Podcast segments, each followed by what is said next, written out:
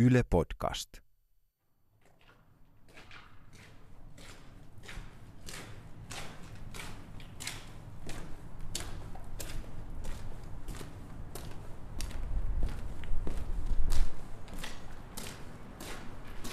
Keskisuomalainen uutisoi Itä-Suomen yliopistossa tehdystä väitöstutkimuksesta, jonka mukaan nuoret eivät kehtaa puhua masennuksestaan läheisilleen. Tämä ei kosketa vain nuoria, vaan kaikkia meitä, jotka painimme tämän läkähdyttävän, niskaamme huohottavan mörön kanssa. Mutta nuoria, voi vittu nyt sitäkin. Että nuoria, joiden niskaan tämä kokonainen yhteiskunta jossakin vaiheessa tulevaisuutta kaatuu, heitäkin tämä asia koskettaa. Masennukseen on hankala hakea apua.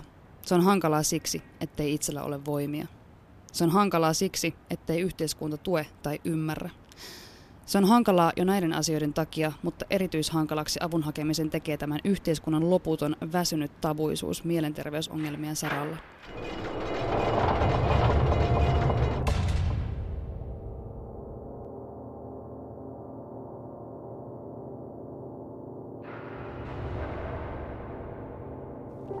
Masennuksen on hankala hakea apua, jos ei kerro masennuksestaan läheisilleen, sillä monessa tapauksessa läheisten huoli saa hakemaan apua.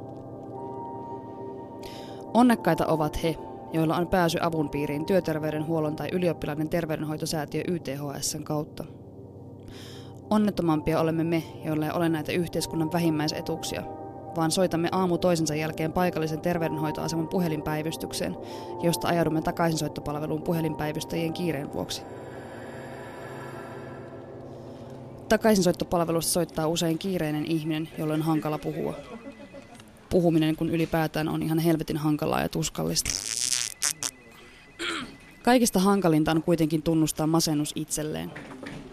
On helppoa uskotella olevansa vain laiska, väsynyt, rautakuurin tarpeessa, kaamos ja sillai, ja pitäisi juoda vähän vitamiiniporetta, jonka mainoksessa harmaassa maisemassa harppoo oranssin kellertäväksi energisoitunut mies pitkin askelin nauttii elämästään ja on ennen kaikkea tehokas.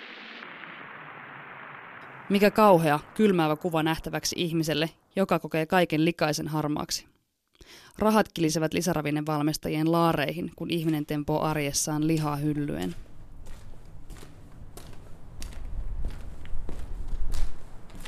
Mutta vitamiinipore ei auta, rautakuuri ei auta, uni ei auta tai ei tule ollenkaan. Mikään ei auta.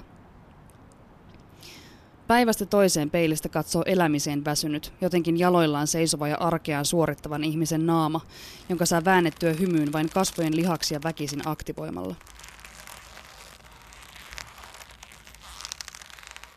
Päivästä toiseen sitä uskottelee itselleen, että jokin lisäravinne tai onnekas sattumus, ehkä lottovoitto, pelastaisi kaiken ja nostaisi maailman ylle langenneen harmaan hupun pois. Ehkä sitten, kun kevät tulee. Viimeistään, kun tulee kesäloma. Ehkä melatoniini auttaa nukkumiseen. Ehkä tripla-annos D-vitamiinia auttaisi kaikkeen harmauteen.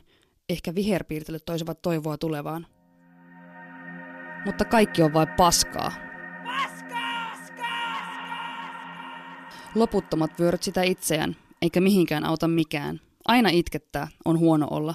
Vituttaa kaikki. Tekee mieli vain kiukutella kuin pikkulapsi automarketin irtokarkkihyllyllä. Heittää maailma ikkunasta ja viskoontua jollekin kaltevalle pinnalle hakkaamaan itseään tai sitä kaltevaa pintaa nyrkeillä. Heittää maailma ikkunasta kuin stereotyyppinen rokkari heittäisi television hotellihuoneen ikkunasta. Vetää loputtomasti röökiä, olla ikuisesti nousuhumalassa, kuvitella, että kaikki on ihan hyvin ja että tunnelin päässä hämöttää valo.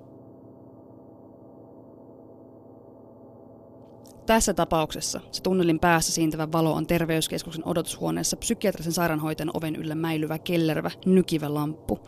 Se on se ainoa valo, joka tulee väkisin eteen, elleivät ensin tule ensihoitajat tai ruumisauto.